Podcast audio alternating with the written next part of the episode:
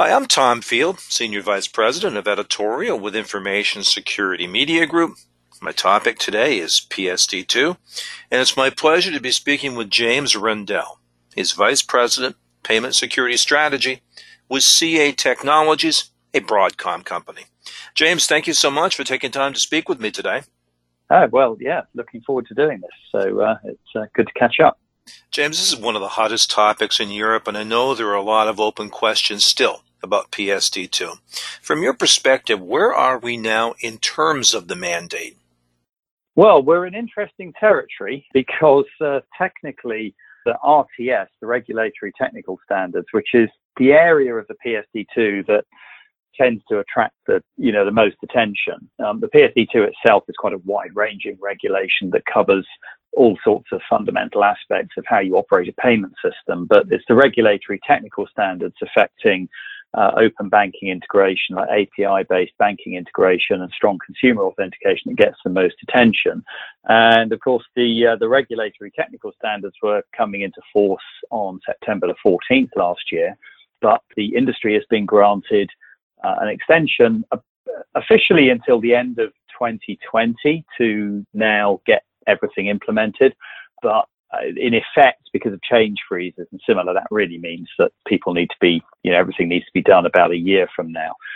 So, you know, it's kind of interesting territory. We, it's technically in force, and the industry is encouraged to get their uh, RTS compliant or PSD2 compliant implementations done you know, as quickly as possible, anytime from, you know, from now and from September the 14th until the end of 2020. But it's not going to be actively enforced and supervised until the end of next year. So, yeah, interesting landscape. So we're kind of in GDPR territory again. Given that, where do you find that many institutions are now in terms of compliance? There's quite a spectrum, and of course, the whole regulation applies to all sorts of different uh, ecosystem partners, you know, from card issuing banks, uh, retail banks in general, who have to, of course, uh, ensure that really every aspect of their digital services are compliant with the PSD2. So, you know, a lot of focus is on card payments, but it's worth just noting that you know, for strong consumer authentication, it's really any remote electronic interaction that carries a fraud risk that is supposed to be subject to authentication. So that's things like logging into online banking, uh, potentially applying for new products, maybe uh, insurance or mortgage products online, or making changes to those, or making new push payments through online banking and creating payment mandates, and all sorts of things are actually covered by the regulation say that there's quite a spectrum of compliance readiness for, for parties. So for banks, who are obviously one critical ecosystem player, because the regulation affects them on so many fronts, you can find banks really everywhere between um, still quite a long way from being fully compliant through to being virtually done. Um, and of course, you in, in ecosystem overall, you also have other players such as acquiring banks and merchants to whom the regulation also applies. And again, you, you find merchants uh, and acquirer payment service providers in you know quite a spectrum of readiness from those who are really yet to even begin their compliance program through to those who are, who are already really quite mature and are trying to leverage exemptions and are, are really focusing on the you know the user experience aspects of the uh, you know of authentication and how that works in the real world so quite a you know quite a continuum. The leaders, uh, I would say, are in, in, if we think about the banks for a moment, the the leaders are those really who have got to grips with their authentication strategy from from probably quite early on in this journey. Um, so they've maybe maybe already rolled out with maybe mobile app based multi-factor authentication for a, a good you know seamless and, and fairly frictionless user experience and that probably represents a kind of state of the art where the banks really need to be aiming for. But uh, you know, so you can you, there's really quite a spectrum of uh, of readiness when we when we look at the industry. James, what is it, is it that institutions find so challenging about PSD2? Well, yeah, great question. Um, so, oh boy, where do you begin? Um, so the, uh, the probably a couple of things really. Uh, the breadth and the depth of it, I suppose you could say. For a bank, the the regulation affects, as I mentioned already, uh, you know, any the provisions for the for the RTS cover anything with a you know that has a um, a fraud risk, you know, applying to remote electronic interaction of any kind. So, you know, so for banks, it, it really means getting to grips with these regulations, as I said, across, you know, customer service portals, e-commerce, um, which of course is a is a significant challenge in and of itself. Uh, and so, you know, so the breadth of it is one thing, and then there's really the the depth, um, or perhaps you could say the lack of uh, the depth. So the RTS he doesn't always create the clarity that the industry craves in a lot of areas as to exactly what types of authentication journeys are really fully compliant or exactly how exemptions should be applied. And so that, you know, those, those two areas really, just the sheer scale of it uh, and the, the sort of the the somewhat openness to interpretation and different opinions of some of the details of the RTS are probably the two headline areas. Um, then, of course, you get into the everyday realities of stakeholders, of course, being very concerned about the potential implications to e-commerce, you know, approval rates and customer journeys, course, you know, merchants, banks are both extremely concerned um, that uh, you know the cardholders and and you know shoppers online do get used to these processes and will be able to complete them. And of course, uh, you know, it becomes paramount really that uh, you know that uh, all stakeholders really are, are, really focusing on the user experience and the and the kind of consumer journey through this process. So down on the ground, I'd, I'd say probably that's probably the biggest area. Um, and then there are a lot of follow-on things to do with the fraud reporting and some of the other administrative provisions of the RTS. But uh, but ultimately, they won't mean anything if people can't transact successfully. So, as enforcement looms, how can institutions best prepare? So one thing really is to, you know, the mo- probably the most important thing for SCA is to is to really uh, get a compliant SCA challenge in place, challenge mechanism in place. And of course, those are easy words to say, but they're not, uh, you know, that is quite a big program for organizations. As I mentioned, the state of the art would probably be considered to have a mobile app based multi factor authentication, maybe something that leverages some possession element on a mobile device. So maybe there's a cryptographic key or some material like that embedded in the secure element of a mobile device, and perhaps one that uses the mobile device device's biometric capabilities uh, for a you know for a, a good uh, a good user experience because then it can be very frictionless indeed. Um, that's probably represents the state of the art. And if a, if a, an issuer can achieve that as a strategic objective, I think that would be a very good direction to be pointing, or a good strategic objective to have. Of course, before that, there may be uh, other forms of authentication that have been widespread for quite some time and are not necessarily easy to move from. Uh, so, for example, doing one-time passcode verification, uh, where the one-time passcode is delivered via SMS text message, is a very, very widespread form of authentication indeed. Um, but unfortunately, in and of itself, it, it's not a compliant SCA method. You have to augment uh, an, an SMS OTP authentication with something else. And there's quite a bit of debate in the industry at the moment about what that something else should be, um, because SMS OTP is often used where there isn't a smartphone device available, um, or perhaps that's not an appropriate choice for the user. So, which tends to rule out you probably can't rely on something like a mobile app-based biometric or something like that. So, uh, you you end up with choices, you know, perhaps trying to verify some kind of knowledge element, which doesn't usually lead to a very good uh, cardholder experience. And the official recommendation from the EBA is to try to leverage behavioral biometric technologies, although that is easier said than done um, across, uh, you know, across all of the different device channels. And it's actually quite a shame that the EBA um, pronounced that the, uh, you know, the assessment of payment transaction data in a 3D secure transaction in and of itself wouldn't comply as an inherence element um, because that would have been a very um, you know convenient way to augment an SMS OTP. So, you know, so in a nutshell, um, have a strategy.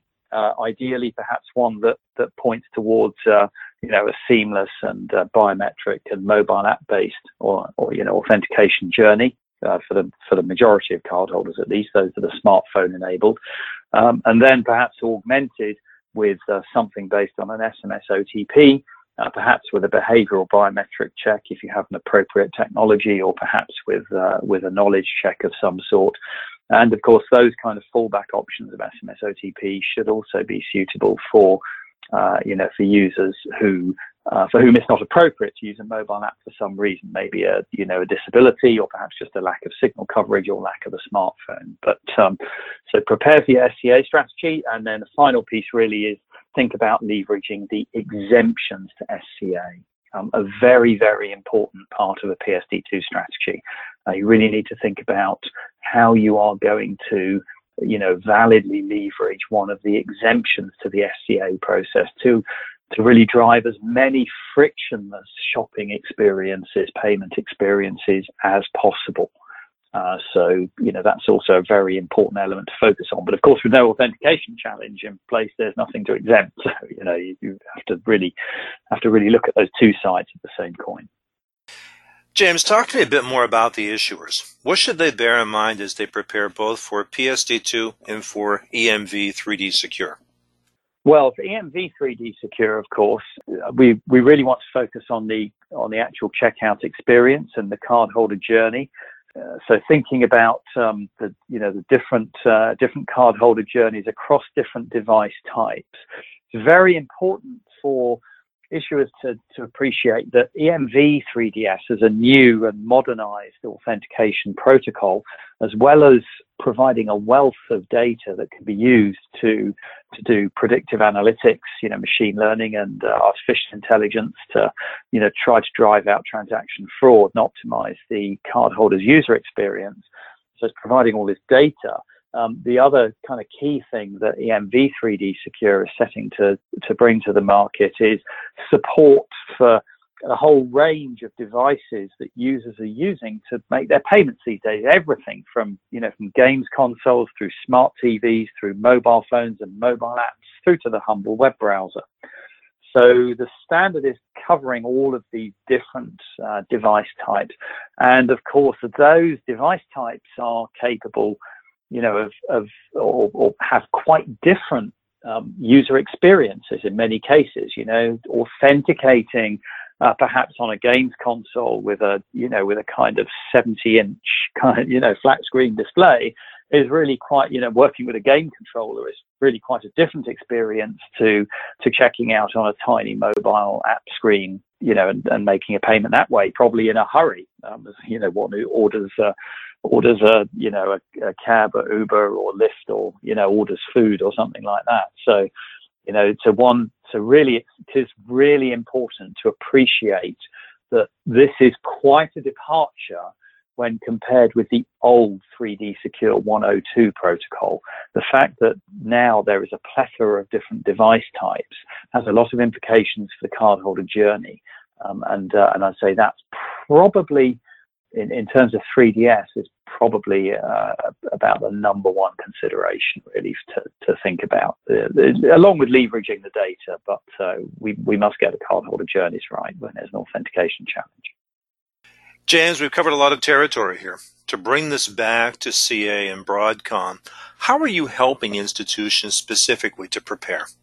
Well, we sort of provide a, if you like, a sort of compliance as a service kind of capability for our customers. So we provide a SaaS platform and it provides all the features and capabilities that an issuing bank needs to comply with the regulation and to optimize the cardholder journey and maximize the amount of, you know, kind of fraud reduction that, that they can accomplish through the 3D secure protocol.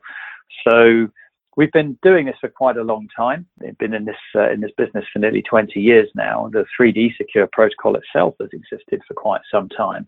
But the really interesting thing here in Europe is how, of course, it's now become a matter of regulation. So it, it's you know it is of course in effect the law to uh, to support something like this. So we provide a platform that enables every aspect of the uh, of the strong consumer authentication or the RTS uh, aspects of SCA to be complied with. So we provide, of course, complete support for the EMV 3D secure protocol across all the different device types that uh, that the protocol has to support. We provide really the industry's best kind of risk management engine. So we have decades of experience in designing uh, predictive analytics and uh, machine learning algorithms to, to really try to weed out based on the 3DS data those transactions that are actually fraud attempts and to block those in real time. And uh, that has, uh, you know, for a long time has been a differentiating feature of our platform, the efficiency with which we can uh, we can do that. And the EMV 3D Secure protocol, of course, looks set to uh, to kind of drive those benefits even harder for banks because there's new data, new insights now that the merchants can share with the banks to enable them to optimize their risk evaluation and fraud prevention. We then provide, of course, a suite of options for driving the authentication challenge in the event that one of those is needed in the transaction. Um, of course, one tries to optimize the the uh, the cardholder journey as much as possible and make it frictionless. But sometimes you have to challenge, and as I commented earlier, you really do have to get the cardholder journey right. And then uh, we have a full suite of options to manage the use of the exemptions to authentication. So, you know, the the RTS allows a limited set of circumstances where during a transaction you can actually skip the process of doing an authentication. So you can do that based on risk analysis, subject to certain criteria. You can do it for low value transactions, again, subject to certain criteria. You can do it for certain types of corporate payment process. And uh, the examples might be things like lodged cards in the travel and entertainment industry, for example.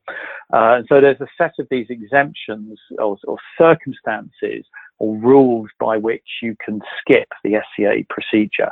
And we provide, again, a full suite of capabilities to allow issuers to embrace those. And then finally, you need reporting capabilities. So there are some reporting obligations, probably a bit too detailed to get into uh, kind of right now, but uh, but reporting is uh, you know back to the regulators in terms of fraud performance and uh, uh, the kind of what's going on with authentication overall is another important piece. So the whole um, compliance life cycle really for PSD2 are the, are the capabilities that we provide to our customers. Well, very good. Again, we've covered a lot in a short period of time. James, I appreciate your insight today. No, it's been a pleasure, and uh, yeah, it's great questions, and um, you know, it's uh, it's all it's all interesting times. Never a dull moment in this uh, you know in this world of uh, rolling out the PSD2. Well, again, we have been talking about compliance with PSD2 as well as with EMV 3D Secure. I've been speaking with James Rendell. He's Vice President, Payment Security Strategy with CA Technologies, a Broadcom company. For Information Security Media Group, I'm Tom Field. Thank you very much.